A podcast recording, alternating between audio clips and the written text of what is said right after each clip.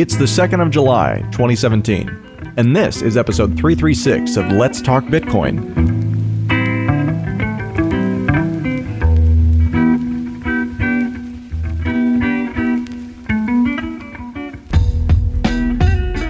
On today's episode of Let's Talk Bitcoin, we're playing platform for the controversial talk recently given by Dr. Craig Wright on his view of Bitcoin and what his company nChain plans to do about it. To call this talk strange is an understatement. Dr. Wright was not scheduled to speak and repeatedly insults the audience and the community at large. If he's trying to win a popularity contest, this was not the right approach. But if you can get past that, the perspective shared today is a unique one and might not be entirely wrong. Personally, I think that Bitcoin is best driven by permissionless competition at every level. Even if we disagree, we should welcome anyone who wants to invest their lives and their money into making it better in whatever way they think it needs to be made better. If that means that their Bitcoin splits from our Bitcoin, well, we should welcome that too, because that leaves us with more space on our own chain, and when they split, we double our coins, gaining a stake in their success while contributing nothing. Anyone who cares about and wants to influence the future of Bitcoin right now in history is a person whose opinion matters and who should be encouraged to follow that urge to the best of their resources and their ability. Even now, there just aren't many of us, less than 1 in 10,000 in a world of billions. And we've all come to be here by making distinct choices that gave us the ability to see this new technology and appreciate why it matters, even in a time when really it doesn't. As I've said before on this show, if you can't be a shining example, you should at least be a horrible warning. Even if you disagree with Craig's vision of Bitcoin, you have to realize that he's proving that anyone with a strong desire can invest resources and compete in the game of making Bitcoin best. For the full experience, you can watch this talk linked in the show notes at letstalkbitcoin.com. He has charts and slides which add something but aren't absolutely required for those who prefer to listen. This episode is entirely uncut and uncensored, and Craig does swear, I think it's best to consume this talk warts and all. Take away from it whatever you will. We join the Future of Money conference as Jon Matonis takes the stage. This talk is followed by a good Q&A. And feel free to email me at adam at letstalkbitcoin.com and let me know what you think. Enjoy the show. Jon Matonis.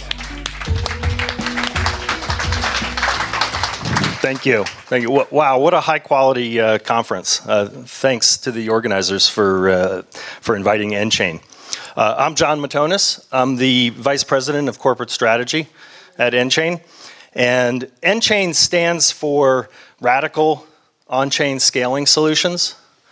nChain stands for uh, creation of smart contracts using uh, Bitcoin native scripting, which is, by the way, Turing complete. Uh, and, and nChain also stands for microarchitecture modular software, so not monolithic software. Um, you may also remember my name from a year ago when I wrote a blog post called How I Met Satoshi. It was on medium.com. Uh, received a lot of a lot of views, so I thank you all for reading that. Um, I want to do something today that's a little bit uh, unusual for a Bitcoin conference. In fact, I don't think it's ever been done before at a Bitcoin conference. Um, I want to donate and, and turn over the remainder of my speaking time to a colleague of mine from nChain. Uh, he is the legend from Sydney, Australia. He is Mr. Bitcoin Dundee, Craig Wright.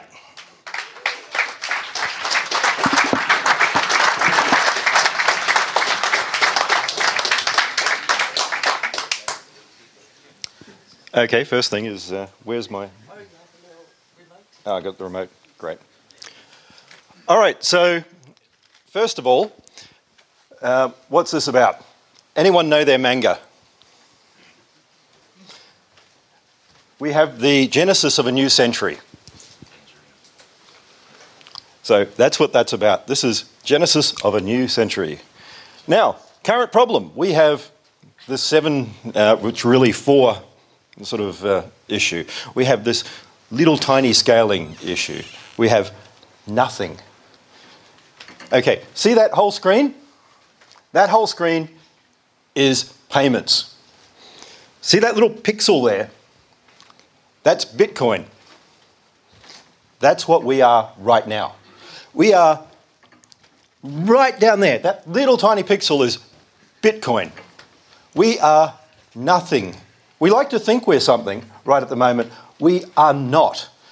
If we want to be something, we need to scale and radically, not off chain, not moving some of the security into side chains and splitting the model. We need to, right now, today, start scaling. In 2009, we had more scalability than we do right now. Problem we have this idea, we have things that are being said, we have people changing the story. We have a lot of 1984 doublespeak.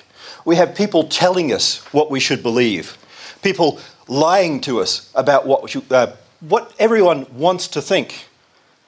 And we're going to change that narrative, not because we want, well, an idea that someone has of an idea, but because we want scientific truth, we want evidence, we want facts, we want more. What we need we need the unseen. Everyone know our famous little economist journalist from France, the seen and the unseen. Bastiat, who people considered him not an economist. In France, the philosophes said he was not an economist because he says things that are so obvious. The seen and the unseen. We are seeing Bitcoin we are not seeing the entire system. The entire system is everything we're competing with, which will crush us. We have other things that we're trying to build into the system that will crush us. When we split Bitcoin into millions and millions of pegged systems, when we add inflation, when we create these side chains, that, by the way, are patented and are controlled and happen to be owned and happen to be managed and monitored, then we give away the security model. If 100% of everything mines Bitcoin and controls Bitcoin, that's a security model that is hard, that no government can take over, no company can take over, no one takes over. Bitcoin can scale. Right now, what is it? Well, we can't do that. There's no limit on demand. Good. I don't want a limit on demand. I want every person on this globe using not altcoins, not whatever else, I want them using Bitcoin. I don't want some bullshit argument about, oh, people will use it and it will be bad. Very simple. Very easy. Good. When every single person on this globe pays for their cup of coffee, pays for their uh, whatever they want, every day using one single central uh, currency, and I'll say central, one distributed central currency that is not controlled, that is hard money. That's what Bitcoin is about hard, central, controlled no one can change money. The problem is central banks inflate.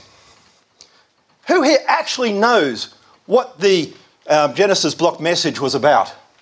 Who's read the Times page? What happened in the page? What was being discussed? They were considering buying the toxic assets the government was saying the naughty banks who were just given billions to refuse to change their business model and risk their money. Again, and if they don't do it, we're going to buy them and nationalise them.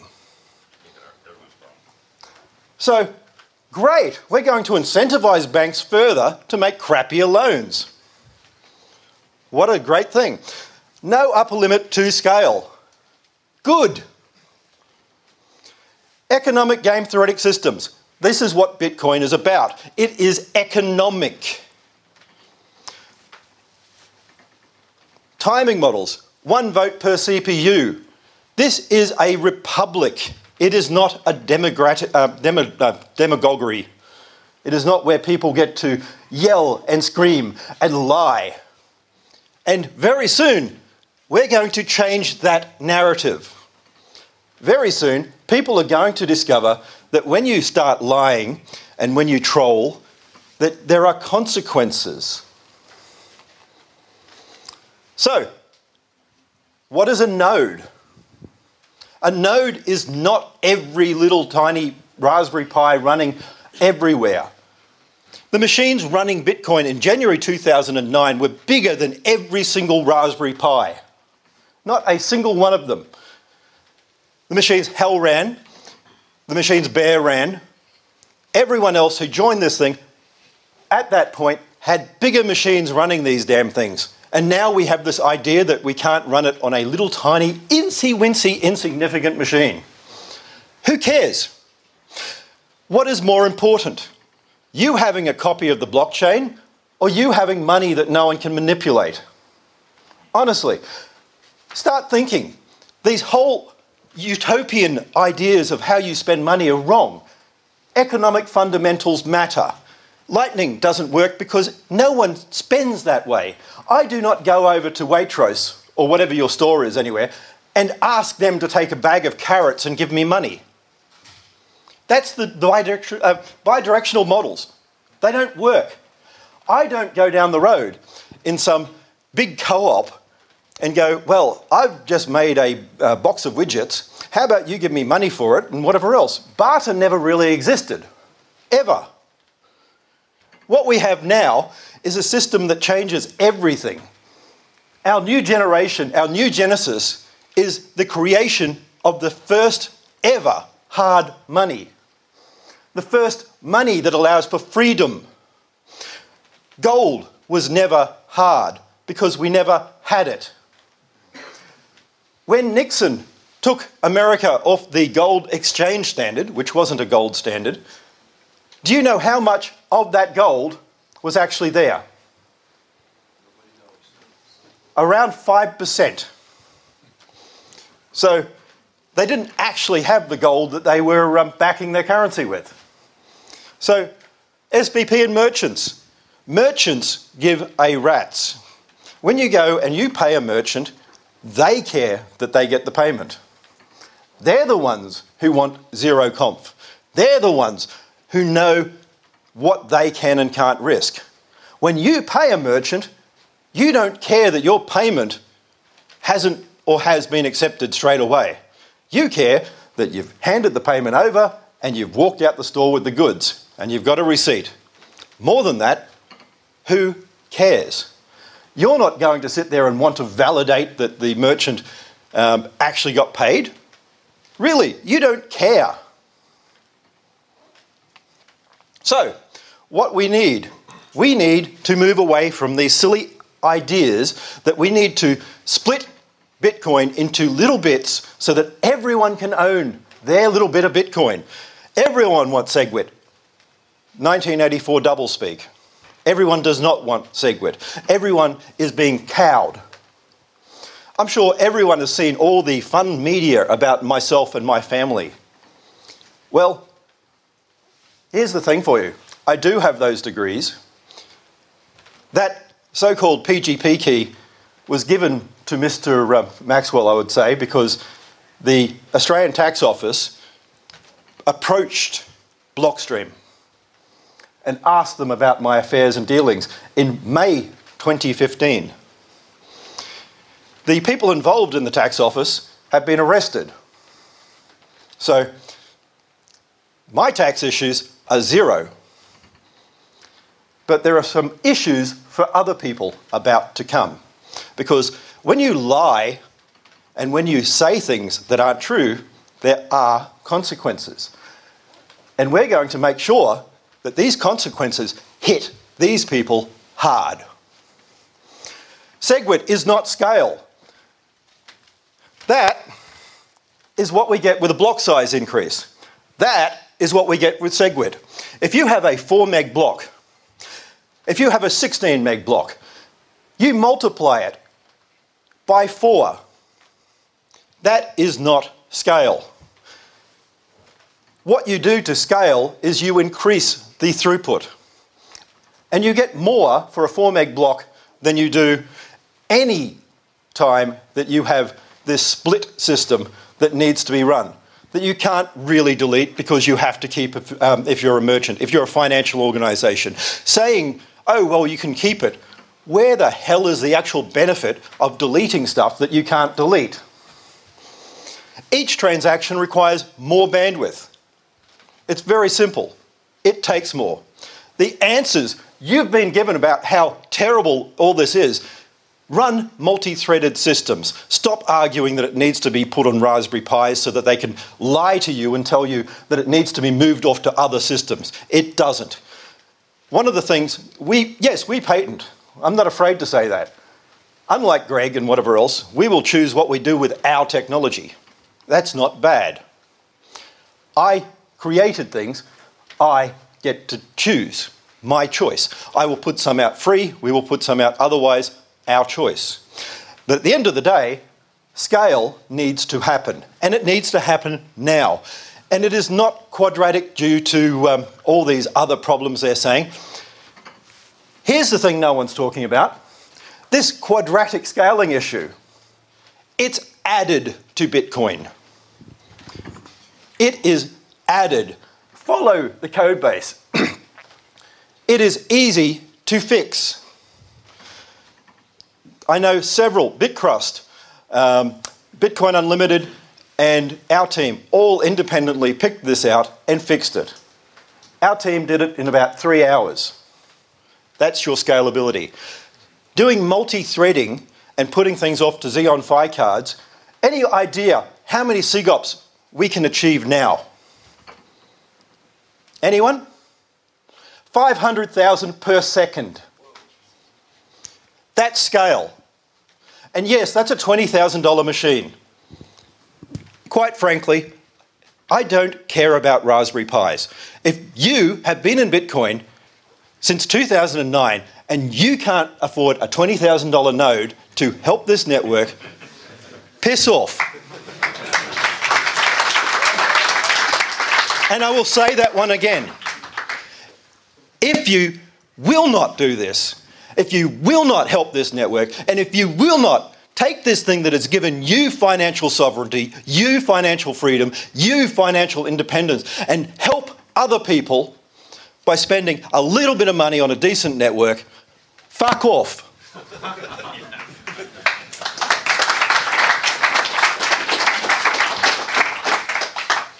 That's it. O2, poor code, shit code. That's why we need competition. That's why not just Core, anyone should be able to release their own and compete fairly. If you make a better solution and you put it out to market, you compete fairly through competition because people use your product, not because you're cowed into um, DDoS attacks or anything like that. Not because of all of that. Bitcoin Unlimited found the floor as well.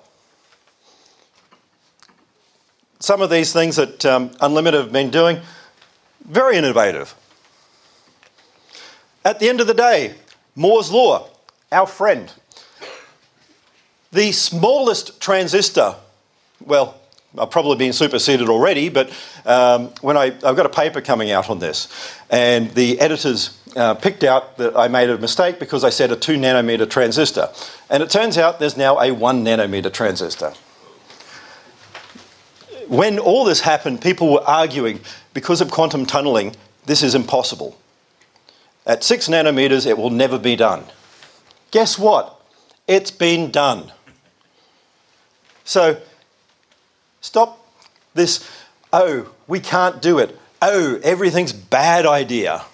The reality is we need to start being optimistic, positive, build, allow competition, allow free access to code, allow people to actually start competing, not building little walled bloody gardens. Bitcoin, at, at, I've got lots of people saying this is bullshit. It's in the code. Flood control, it worked. Why? Because of the value of it.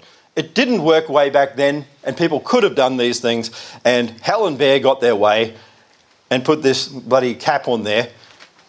Quite frankly, um, I'm disgusted with half the community. Anyone know who Bear is? Bear is credit. Bear, uh, that was his name on Reddit and whatever else. Bear was the third person uh, involved properly running nodes and whatever else. You can look up who he is. He's a friend of mine. So, one of the things that happened to him, he came on and started talking. Mr. Maxwell, others, ripped the shit out of him. And he's gone back to being a curmudgeon like I like being. He doesn't talk anymore. He doesn't get involved anymore. And he's a shit hot coder. Better than anyone I have met um, in any of the core areas, by far. And he's no longer involved. Not because he didn't, uh, his ideas were shit, but because people didn't like what he was saying and shot him down, made death threats against him, added things against his family. That's got to change. Flood control works. If you are getting a big block and someone's paying you to put transactions in there because we want 5 billion people using this, which miner is going to turn it away? If you get paid a little tiny amount per transaction, then you buy another hard drive and you take it. This is capitalism. It is competition. It is brutal and ruthless and it works. If you can't keep up, bye bye. Segregated witness, typical problem right now in this bloody industry. Scientific method, it doesn't exist. We just tell people this is what you're going to do. When you want a scientific process, you come up with an idea and then you test it. Removing incentives. What incentive is there to be a miner of a little bit of a shitcoin settlement for everything else? When you're getting money from everyone, how does Coke make money selling sugar water? They do it because volume. They don't make huge profits because of charging you 99% of the can. They make a fraction of a cent on every can, but they sell a lot. Miners want to make money, then velocity matters. Velocity of money scales the price. If you increase use, you double right now Bitcoin, and velocity formula tells you that you 2 times 0.94 with the inflationary amount times the value. If you scale 100 times, price from velocity alone increases 94 times. What miner will not take 100 times the block size if they get 100 times the fees. Any miner here will say, piss off, I don't want 100 times the amount of value from Bitcoin. No? Okay. Overall, every time we split into side chains, we take away a little bit about what secure is the network. Every time we do that, it becomes less secure. Every time we create an altcoin, less secure every competing option that takes something from the overall network makes this one once in a lifetime, once in any part of history experiment less viable. Bitcoin differs in that it's the only scarce good that has truly existed. Gold wasn't. Gold has been manipulated, changed, etc. Gold has been flooded. After the Spanish came and discovered um, the Americas, or rediscovered really, there was something called the reign of gold and the reign of silver. Ships, big galleons, would come in and they would deposit all the silver and, and gold that they'd taken. and within weeks, it was all gone. No industries were built, just luxuries. And that's what ha- uh, that's the difference. As soon as you start inflating things, as soon as you start changing it, allowing side channels, side chains, then, well, you take everything that matters away. Selfish mining. A lot of these problems started because of that. We've got a paper coming out soon. It's gone through editing and um, all the rest, and um, uh, there are several versions because my mathematical version is going to scare the shit out of everyone um, because. Uh, I actually happen to be a mathematician, so scary word that is. Basically, it's flawed premises. Bitcoin is not a Poisson model, it approximates a Poisson model. When we have these little uh, diagrams people like to do for queuing models, well, one, you would need to use a negative binomial even to be right there, but that's even wrong. They're only correct if you have no deviation, if no one defects. The Poisson is only approximate if everyone is doing what they're meant to do and never changes. So, we're releasing the actual mathematics and how things work in Bitcoin, which some people will understand, and those who don't can put it into a computer program. And the computer can simulate it. Then we start getting all these things correct. Now, the model, uh, Emmons deleted every aspect of any code he ever wrote for uh, his model, but luckily I have some. I kept it and archived it for him because, well, he would never want to have the fact that he missed all these things uh, lost to posterity. Now, when you create a model in science, you test it. You don't test your model. That's what we're all doing right now. We're building a model and testing our model. That just tells you you have a model. Who cares? If you can't run it on Bitcoin, who cares? One of the things in Slack channels I've been doing at the moment is I have been incentivizing people to do things I've already done. There is a selfish miner test run on VMs going at the moment. Real VMs, real tests, real whatever else. And I'm funding it. That doesn't mean it's not independent. I have said you get paid because I put it into a third party escrow either way. I've put Bitcoin up to pay for all the VMs and all the testing and all the code, and it will all be public. So it's not just my math, I'm getting it independently verified by other people in the community over and over. So, Turing completeness. I've had a lot of shit about this one. Guess what? You're all wrong. It is. What you're not going to get is you've missed it. There are actually, uh, we have what is called a decider in Bitcoin. It follows some of the predicate logic of Gödel. Gödel, back around the time of Turing, wrote a lot of mathematics around the ideas of predicate systems. If you're a mathematician, you would know this shit. But not everyone is. So, Bitcoin is a 2 PDA. Now, 2 PDA, that, all those little squigglies there, um, unfortunately, once again, uh, they're actually from one of the papers I've got coming out. Those little squigglies actually mean that it is Turing complete. I'm not going to explain that to you right at the moment. I'm going to say that. Anyone recognize what that is? That's a Wolfman, uh, Wolfram 110. Anyone know what a Wolfram 110 is? It is the simplest Turing complete system. That's in Bitcoin. It was running until a few months ago. We had PSOs in Bitcoin running. They died. Unfortunately, they starved to death before fees.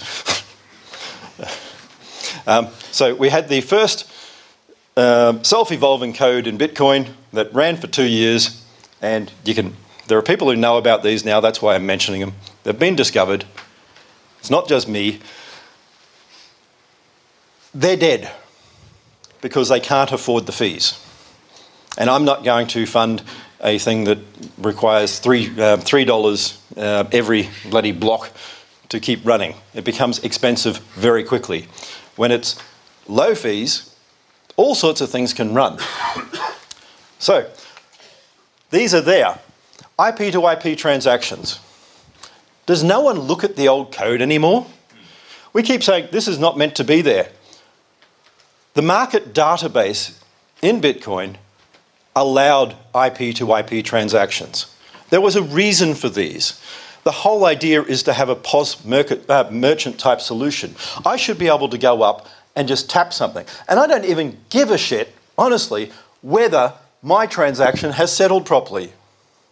All I care about is going up to the merchant, and the merchant will propagate my transaction. Why will the merchant propagate my transaction? Because they want to get paid. Merchants are not going to sit there and go, well, maybe at the end of the month I'll run all this shit. They won't, because you will double spend. Merchants have the incentive to ensure that ZeroConf works right now. Why? Because they want to be paid. It's very simple. Economics makes this work. It is not security toys. It is not any of these little fluffy bits of crap that we say are really securing the network. I've worked in the security industry for a long time. I've been a pariah in that industry a long time because I, way back when, have said economics matters. I'm on uh, Richard um, Bejtlich's site as Security Clown because uh, I put a risk algorithm that everyone takes a little tiny bit out of context and, and says, Do you know where that risk algorithm is used right now? When you have two factor and you get um, SMS and other updates to your phone for internet banking, that's that al- algorithm. So my fluffy little piece of crap algorithm happens to be running on banks globally. So he can call me a clown all he wants. Quite simply, I got paid for it, I don't care. wallets to merchants. We need to start building better wallets. I cannot do front ends to save myself. I'm a good low level coder. I can do library code, things like that. Other people can do other things. My front ends suck. Now, here's the thing we've had eight years. And do you know how good our front ends are in Bitcoin? They suck. All of them. I don't care who gets offended on this one. Every one of our bloody front ends, right at the moment, our wallets suck. We need competition in that. We need people making really shit easy ones. When I started um, De Morgan in Australia as sort of a line of companies and whatever else, before I moved out here, the thing I gave to our staff um, and what I want, my grandmother has to be able to use this. My grandmother has to be able to just make a payment. She doesn't use computers, although, I mean, my uh, grandfather, before he died, was one of the earliest users of computers in Australia and all the rest, uh, with Melbourne IT and other things he did. My grandmother stays away. She's 96 and she's not going to change. But she needs to be able to use money. The early days, we had poker nodes in Bitcoin. We had merchant databases in Bitcoin. All of this has been stripped. It shouldn't be in the main core protocol. Wallets need to be developed independently. Why? Because that's how they compete. We don't want one, we want a world using Bitcoin. That simple. We want it secure and we want it able to be used between many people. Replaceable transactions versus replaced by fee. Replaced by fee is the biggest piece of shit ever created. And I'm going to say that very nicely because that's not actually what I feel about it. But I've been told I'm not allowed to actually say my true feelings, so I'll just put it lightly, which it's complete utter shit. Replaceable transactions when you hadn't broadcast something to the network and you were negotiating a payment channel, that was valid. Why? Because you're negotiating. When you send it to a miner and you allow a miner to start playing with it, zero confirmation doesn't work. Risk is not perfect. Every system, everyone is probabilistic. There is no single system ever created that is not probabilistic in security. Does anyone here know what Alan, Alan Turing was before he became famous as a cryptographer? He was a Bayesian statistician. In the early days, statistics and Bayes theory and things like that were the core of creating risk based systems. Right now, we seem to have forgotten that. We seem to have forgotten that we cannot ever get a perfect system. We don't drive around in tanks, we drive in cars, we fly. Anyone here done something stupid like bungee jumping or jumping out of a plane? Yes, I have. I, I pushed our kids out of the plane too. Uh, and not because they gave me the shits either. What we need are payment systems. We need merchants who give a shit. Merchants will do these things. If we start doing um, unlimited block size strategies where we just allow things to grow, our cost goes there. Visa cost goes there. We can run cheaper than Visa on our network right now. We can scale bigger than Visa right now. And here is the thing that they're lying to you about the bloody bullshit from people like Luke and everyone in Core. What they really want to really want to destroy is corporate companies. That's what they fear. Companies do not act together. Companies are people. You can own shares in a company. You can start a company. You can control a company. You can compete. But if you can't compete, buy and let someone else do it for you. Companies aren't evil. Some companies are. Some companies aren't. Some people are. Some people aren't. It is always about the incentives. And at the end of the day, this is our incentive. If we have 100,000 nodes and we have that because of merchants, we have a system that is more distributed than Bitcoin right now or any other system. And we can actually do that right now. If we get away from the idea that every single person needs to run a bloody Raspberry Pi and start scaling, then we get real financial sovereignty for everyone. Not manipulated money, not altered money, real, hard, free currency. And that's what this is about. Whenever you hear someone who's an anarchist or socialist, and I'm not going to get into the debate about a uh, anarcho-capitalist type thing, that's a different thing altogether, but I mean a socialist anarchist or whatever else, the issue is they're anarchist because they're not the ones in power. That's all they want. They don't want your freedom, they want control. What we have is not running your node. That is a myth. What we have is we scale. We scale big. Then no one stops it. No government stops it. No company takes control. We scale, we win. So, if we look at this little Moore's Law bit, we have storage grows. At home, I'm one of these evil people who actually have uh, invested a lots of uh, uh, electricity sucking power away and um, do my best to make sure that I take all that uh, sort of electricity and make heat and uh, help global warming or whatever else because uh, at home I've got several petabytes worth of storage and that's my home.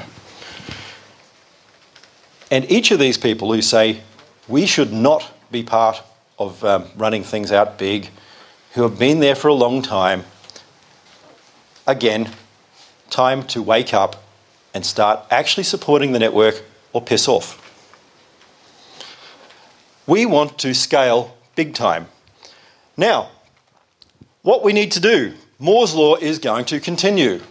Like it or not, to paraphrase a quote from Greg, if we just rely on Moore's Law, that's not a real scaling solution because we haven't done anything. Who cares? It works. If other people create systems that make our life easier, why is that bad? If we scale a thousand times in 10 years, that's good. Over time, it will get bigger and bigger. It will get used more and more. As Peter's so afraid of, there is no top. And if there's no top, good. The faster, the higher the velocity of money, the more it's worth. Linear growth, who cares? We have number of Bitcoin transactions. If we scale, we go past Visa, we go past MasterCard, and we get to a point where we exceed all global transactions. Then we succeed. When we get, in this number of years, way past everyone else, we win. There is no attacks of centralization or anything like that. It becomes too big. When it's small, it's easy to stop. It's easy to manipulate. It's easy to control. When you add sidechains, when you add other things that take away from the core of the network, you steal the security model. You steal the value. When you do this, that's what destroys Bitcoin. We have an unlimited block strategy. Stop thinking short term. We're not. I'm here not for the short term. Like it or not, you're not getting rid of me. We're going to be here 20 years. And it's very simple. We'll help create, release, and aid with code development that is not going to be taking from the core system. We will scale radically. And if you don't want to come along, stiff shit. I don't care. I'm not going to be nice like Jimmy wants. It's very simple. You're with us or you're against us. And if you want to be against, that's your problem. We're going to compete, but we're going to compete by growing the value. And we're going to make this grow rapidly because when it grows, that's where the value happens. Connection. We want easy connectivity, easy use. We want people to be attracted to using it because it is safe and secure and simple. And flow. We want an exchange of value. All those things that make economics work. We want to remove the block cap. We want to have a non SegWit pool. And we're going to announce that too. We're going to create a pool that will not run SegWit we will build up a non SegWit pool and we will fund it. And if we see SegWit transactions, we'll reject them. That simple. So I talked about a cartel, and uh, I'm not going to run the cartel, but we're going to reject SegWit transactions. So if someone else runs it, I don't care, but I don't accept SegWit, I'm not going to. And we are going to build a pool that doesn't do that. And anyone who wants to join in that, great. If we see SegWit, we'll reject it. Out of hand, full stop. And we can do that. You advertise both parts of the chain. So we will watch for SegWit transactions, not pay to script hash generally, SegWit. And anything SegWit, bye bye. Which means you're slower. Because we will take at least 20% of the market. And we will do that, and we will build that pool, and it's coming very soon. And if you want to be slower, run SegWit. But that requires a hard fork. It will require a hard fork. You can't, you can't just run a pool and. You're gonna reject the transactions. Call it Bitcoin. You don't even include SEG within the block. I don't need to include it. I don't need to hard fork. I, as a miner, choose. People don't choose what I do as a miner. I can reject a block anytime I want. It is about time that the miners started realizing their role in this industry. The miners set the rules, not every user, not everyone out there. Network distribution. You're all wrong. Giant node versus outlying wallets. We, these are connectivity graphs. What we have in Bitcoin is as we get more and more connectivity, we get more and more reachability. This is how it actually works. What we have in Bitcoin is not all these other things where people are talking about power law, scale free, etc. They are not Bitcoin because Bitcoin was always economic. Any node gets more connectivity over time. That is part of the protocol. The bigger your node is, the bigger the number of connection pools. If you run a Raspberry Pi, you are cutting yourself off from most of the network. In graph theory, it is not how many vertices, it is the edges that matter. It is the connectivity between the graph that matters. So you're all getting it wrong. Very simple. You don't do node count. Node count is shit. It has zero relevance. Read the mathematics. Zero. That, that is Bitcoin. That is the actual model of Bitcoin. Those grey areas in the middle, that is the connectivity between the main nodes. It is that dense. There's a distance in Bitcoin of one, uh, D equals 1.32. Later this year, I'm not sure how we're going to do it, but we're going to start releasing data. I don't know how because we have petabytes.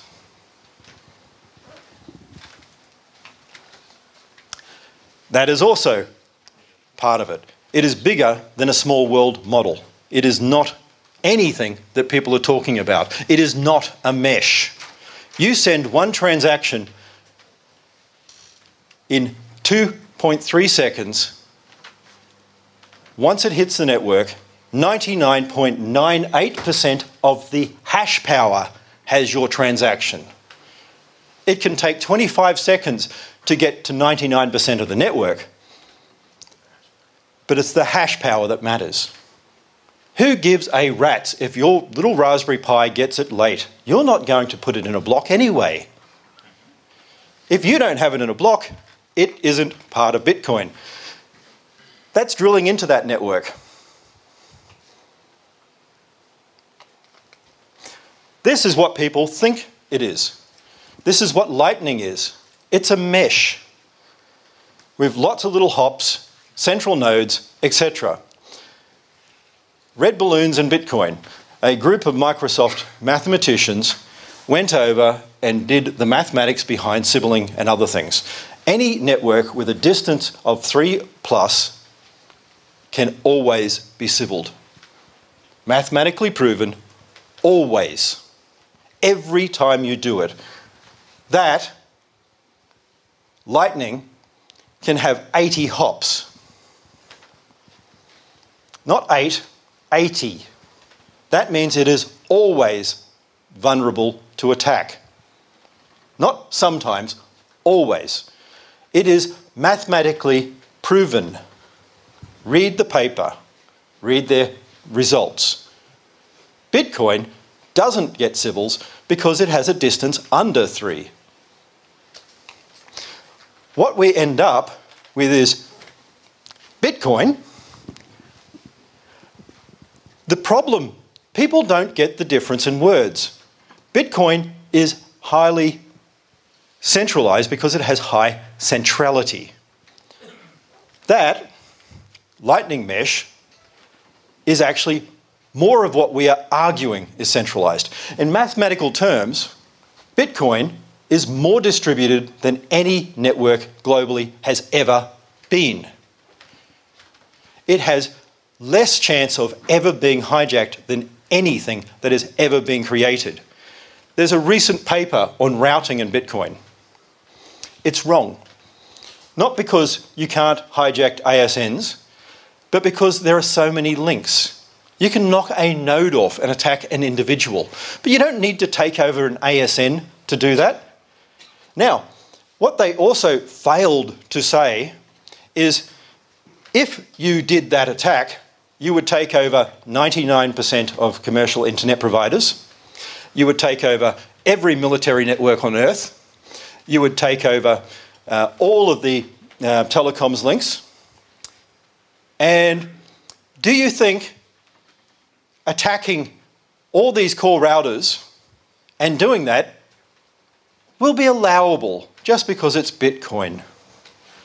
I mean, honestly, folks, to attack these routers and take over the core um, BGP systems, well, not going to happen. Yes, ISPs can make you um, part of the, well, they can prune you. Have two. Use your phone, use 3G, whatever multi home. So, it is a semi complete ring. It is actually bigger than a small world network. These transaction graphs people keep doing are not Bitcoin.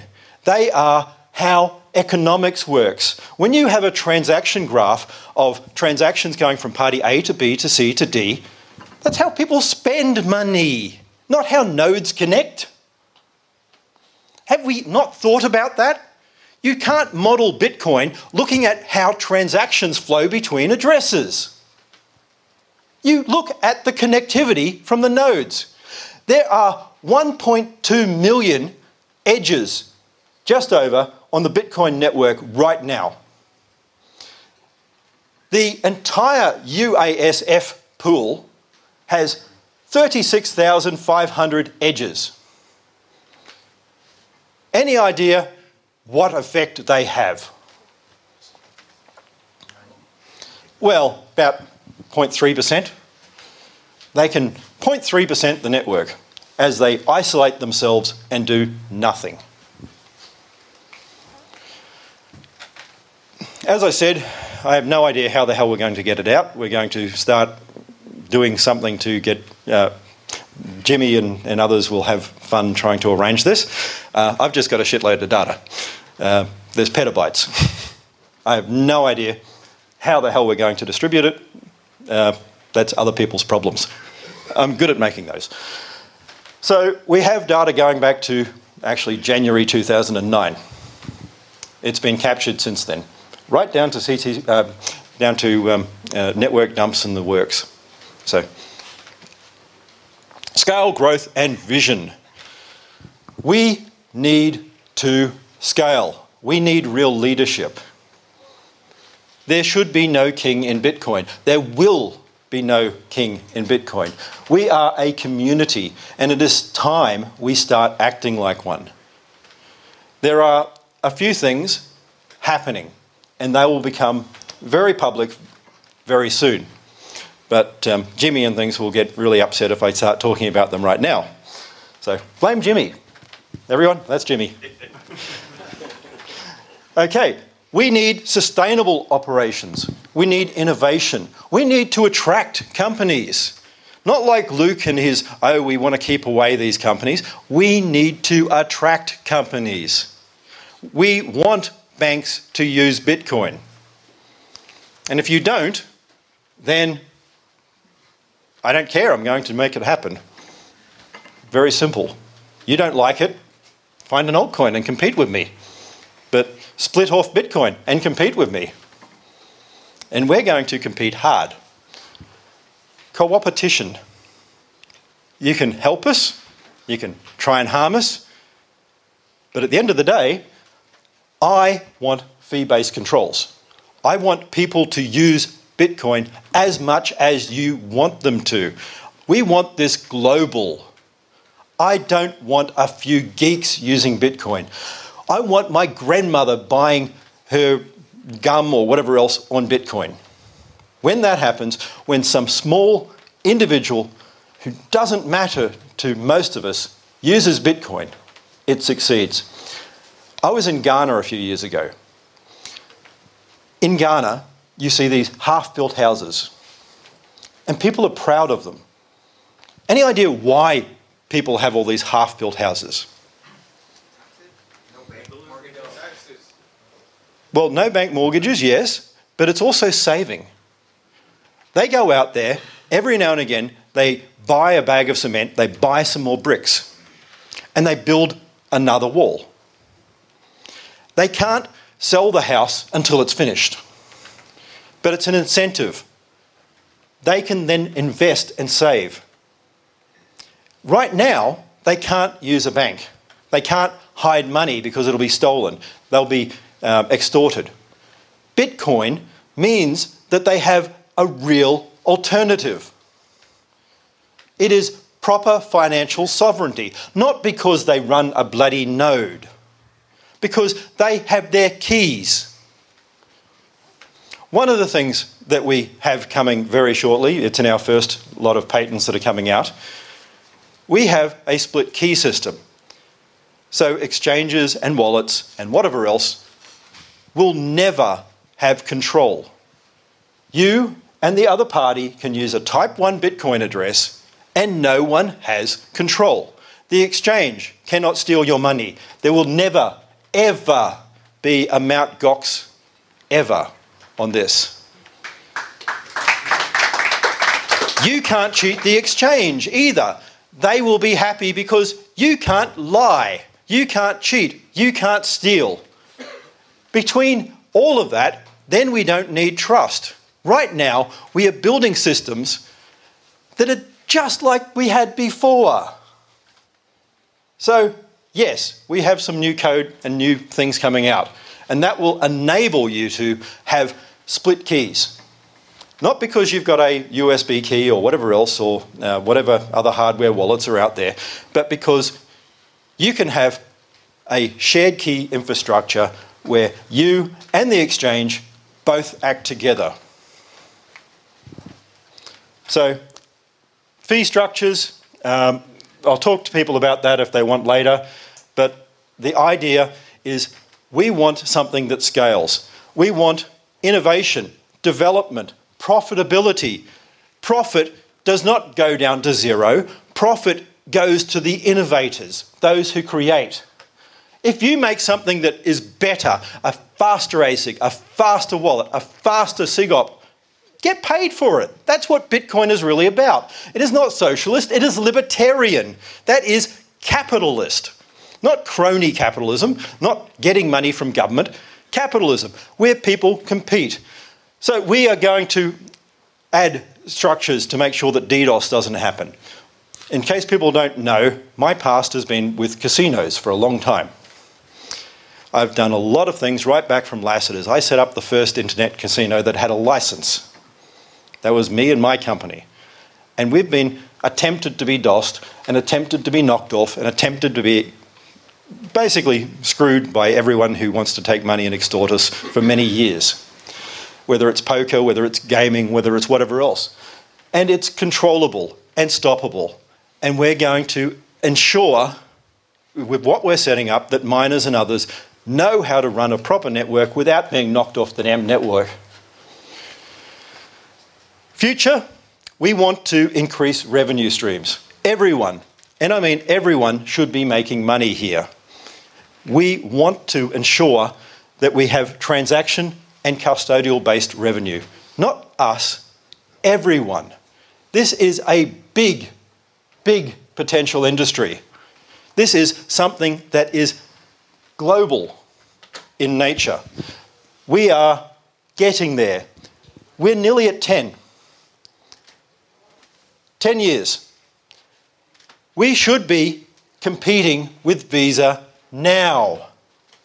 Not later, not whatever else, now. It is coming up on 10 years. That is 1,000 times the scale. And we are not growing. $30 billion is not big. $30 billion is pissant. That, that dot there, Bitcoin, when that dot there is everything, we have succeeded. And only when it is everything. Thank you.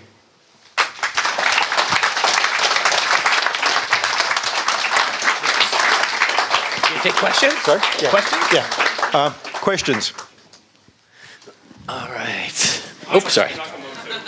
All right. question uh, concerning your Here, here, here. Please on here because this is being live streamed. I found out, and uh, I'll get you. Hi. Uh, Nakamoto. Uh, I have uh, dual questions. So first, concerning your blog post uh, about you proving to be Satoshi, uh, why had it a fake proof? And secondly, uh, someone mentioned it already. It will be a hard fork what you are proposing. So will you dump your millions of bitcoins on the old chain and buy your new uh, Bitcoin Unlimited coins? That's my question.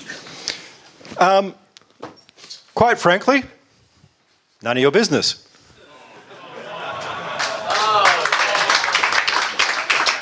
I have my economic sovereignty. I am financially secure.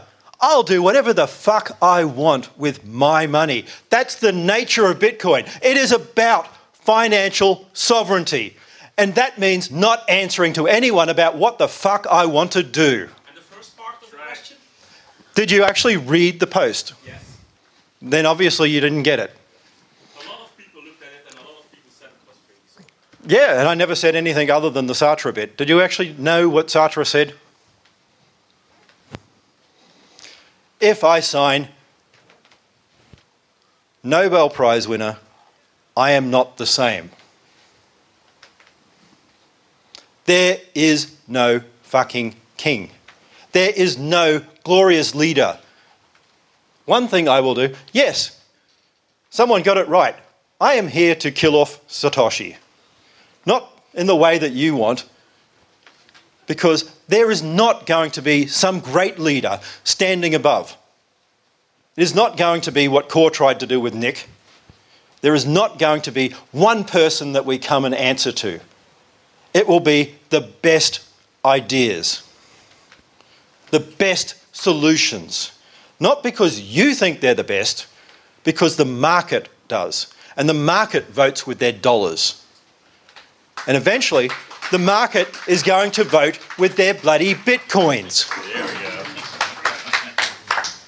so you're a fake There there was a second part of your question, so can you answer the second question about hard forking? Um, that is the governance model of Bitcoin. If you don't like it, you change the code by hard fork. And if people follow you, you win. If you don't, you lose money. That's called capitalism, folks. Bitcoin is capitalist. It is not socialist. It was never, ever, ever designed to be socialist. It can't be. The bigger your node is, the more the edges you hold. That is a matter of economics. If you have a bigger node than the guy next door with a Raspberry Pi, you get better connectivity. Yes. All right, yeah, and everyone, let's talk through these so we can record this for posterity. Start with you. You can be next. Thank you. Um, you were talking about um, starting a mining pool and Yes. um, not accepting SegWit transactions. Did you mean not accepting them in your own blocks or not accepting a chain with SegWit transactions in them? Because I think that's where some of the hard fork questions are coming from. Um, we may do both. There will be definitely a pool that won't accept them and mine them, um, depending on what happens and what other people who join the pool desire, because this is what capitalism is about. So it could be potential hard fork then. Could be, yes. All right. Thank you. I have uh, two questions. Uh, seek your opinion on uh, subchains to improve zero conf security with weak blocks, and your opinions on uh, transaction malleability and if, um, for the IDs and if that has to be fixed. I'll answer the second one first. No, it doesn't. There is no need to fix it. There are ways of doing it with um, uh, pay to child. There are other things that can be done. In fact, there are also uses for malleability. On top of that, you can create malleable signatures um, that don't change. You are able to create a payment address without using the private key. You basically create a paid to address and transaction that is self signed, and you then pay to that address, and that's the chain. If the thing is malleated and doesn't go to the transaction, it all fails and it all falls apart. Otherwise, you have an unmalleable transaction. You can do that because of the nature of EDS, uh, CSA, ECDSA. Basically, instead of calculating um, using the K value and whatever else, the random, you change it round and you have a key based on the random and then calculate um, the respondent um, sort of public private key pair after the signature. So you reverse the math, and um, it is actually um, uh, reversible that way. Interesting. So, the, So- the second thing was on subchains. If they're valid and they compete and whatever else, and they don't take away from the main model of uh, Bitcoin, then great. All for it. Thanks. All right. Any other questions? All right, way back here. Wow, this is a long room. Here you go. Hello, hello. Thank you for speaking. Um, I was just wondering if you could directly address Ethereum, Ethereum scaling, and Ethereum security, and kind of broadly your your, your thoughts on Ethereum and how uh, it's kind of taken a much larger role in this in this ecosystem. And thank you. Okay, May 2013, I got a whole pile of shit from Mr. Peter Todd because I'm a Bitcoin maximalist. I'm still a Bitcoin maximalist. Thank you.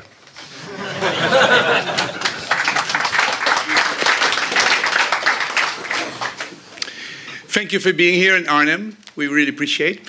Could you uh, reflect on when you wrote the paper in 2008? If you could have made three changes to basically be beat Visa at this very moment, what are the three changes you would have made in the first level of the software, the first version of the software?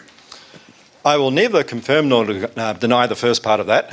Um, but what I will say, if uh, I was answering in that way, my comment would be the first bit would be um, making sure that there were better front ends. I mean, um, the front end to Bitcoin sucks. I would also make sure that the flood control didn't disappear with a cap.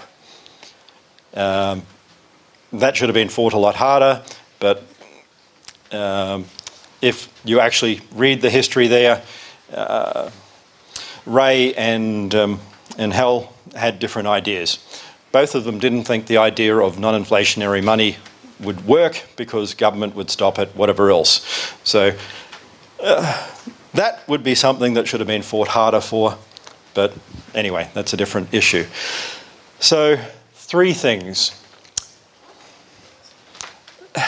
some better explanations and better help guides would have been great. Not in the code, but outside the code. If you read the early version of the code, you will find a lot of comments. You will find explanations of why things are done. You will find other things. The market database, I would say, probably should have been pushed a lot harder. A POS system. There should have been something that helped merchants and actually got them to understand this. Um, it was allowed to be stripped out.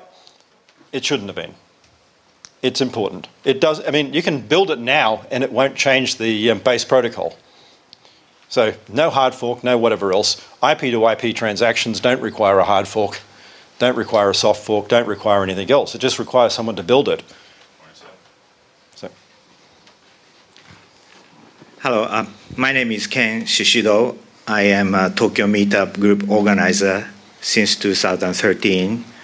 Have hosted, personally hosted 157 meetups uh, since then. I have a simple question. why do you think uh, Satoshi used Japanese name? Is there is there any specific reason? I just would like to know your opinion. Thank you. Um, well, I had a single mother, and um, one of the guys who helped bring me up was Japanese, and um, um, I'm, I'm sure he would find it very cool because I thought it was a cool culture.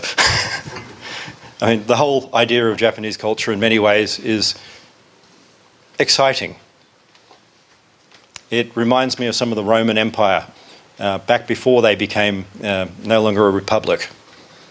It's people actually working together, not um, the same sort of competition we think we need to have in the West, but people working actively together, including companies. You don't see many companies in the West pulling together in co-opetition anymore. We seem to think we need to actually fight each other, that it's a zero sum game.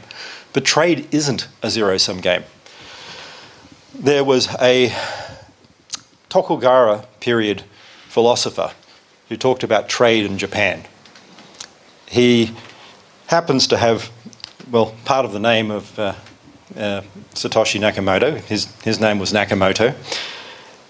And he wrote about how Japan needed to open up and have trade with the West, that we need to work together and it will build a big, strong country.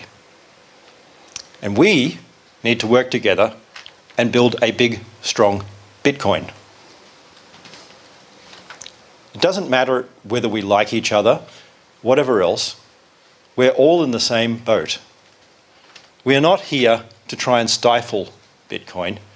We want Bitcoin to be the financial sovereignty and security mechanism for the world.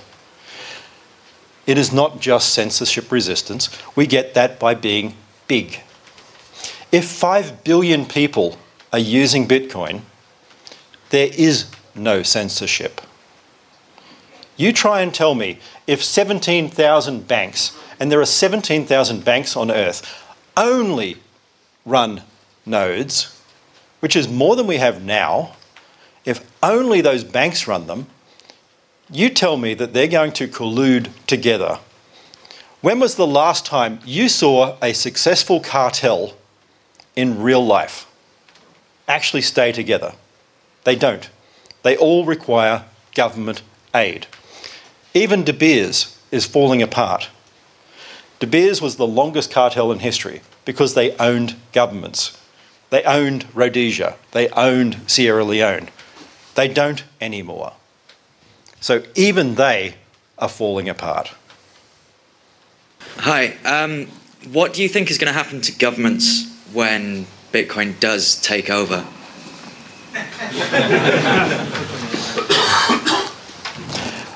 One, they're going to have to be honest.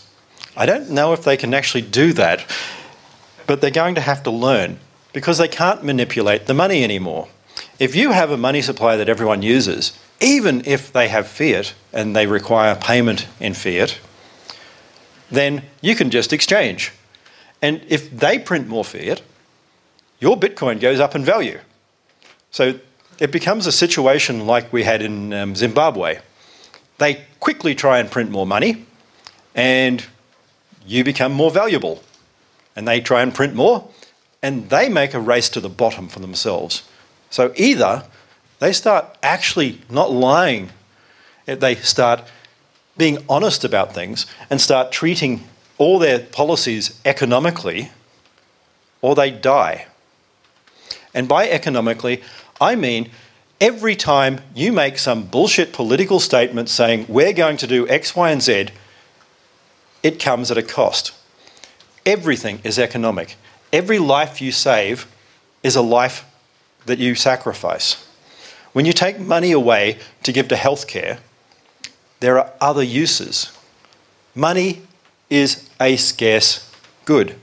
Scarce economic goods have alternative uses. You always have things at the margin, and you always have to trade one for the other. There is never everything, it is always a choice, and they have to start being honest. in that choice? Uh, hi. Uh, what would we uh, would be the tangible opportunities for Bitcoin in the world of B2B? B2B, I mean. Business to business. Business to business, exactly. And this is the first question, and the second question would be about the new credit cards, uh, Visa cards, which are linked to Bitcoin, and they just uh, you know uh, do the instant uh, exchange, like BitPay. Great. The more we get Bitcoin used, the more velocity. B2B, what can't we do? We could actually start linking everything. B2B is huge. If you think about all of the um, required paperwork that is still there, there are so many areas in this world that have not been computerized yet or are only starting to be. Why don't we grab them, put them on the blockchain, and make them part of Bitcoin? When an oil tanker comes in right at the moment, it's carrying billions of dollars worth of funds. Why don't we actually have receipts and transactions put on op returns? No, it's not spam. If people are paying for a transaction, it's not spam. Sorry, Luke, not spam. If you have things that you're signing and storing on the blockchain and you're paying for it, it's not spam. Now, yes, you have to keep that there forever. Some people do. People can prune depending on your legal requirements. But if you need to keep it, you don't need to worry because storage doubles faster than Moore's Law. If storage is doubling faster than Moore's Law, think about it. Right at the moment, anyone, all right, first question who knows the biggest hard drive that is now released?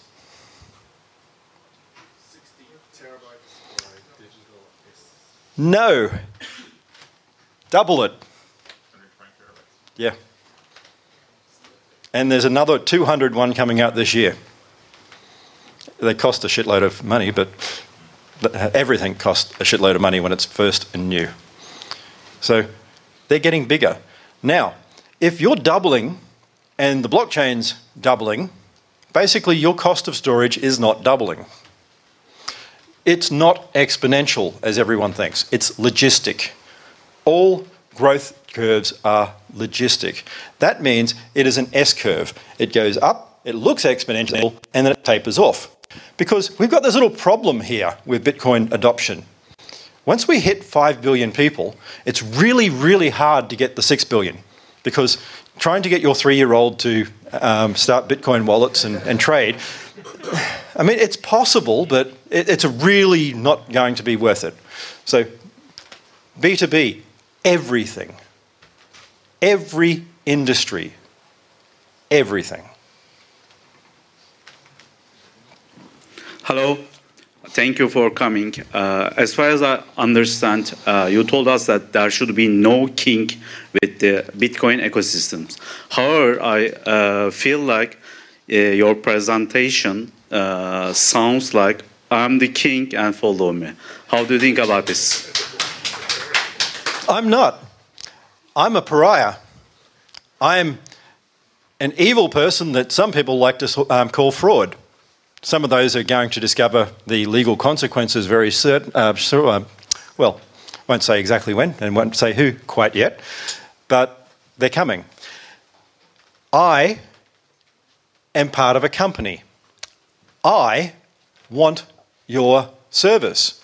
To get that, I need to treat my customers right. Unlike Core, unlike Blockstream, I'm not going to shove shit down your throat and make you eat it. I will dominate only if people want me to economically, not as an authority, because we bring solutions that people want to use. We will succeed or fail not because I'm going to be a king, not because I'm the authority and tell you what's right, but because we build things that you want to use. And if you don't want to use it, but 100 million other people do, Good. All right. Um, we're going to run out of time for our lunch here, so I don't know if this is going to be the last question. Let's see. I can't resist to ask another technical one. And uh, first, I want to say thanks for all your contributions.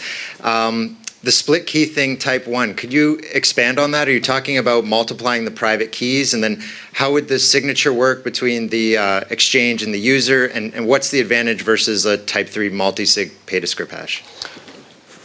Smaller transaction. Um, rather than having to actually sign on, on chain, you can have wallet based signature systems. You can distribute things and have calculations that are done and completed off chain and then complete on chain for um, validation. So, many uses. Um, at the moment, every time you want to expand your signature system and get it bigger and bigger, you make a bigger transaction.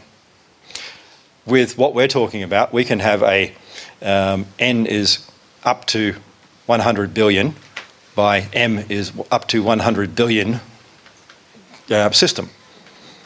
And um, do you do you protect against all the keys being in the same location at the same time? Yes, they won't be. As a user, you'll have something on your phone, a card, a smart card, or whatever else. It, I mean, um, the system will then be open for people to license buy whatever else as well and to extend. I don't want to build everything for the world. I want to give solutions because people build shit better than I do, especially front ends.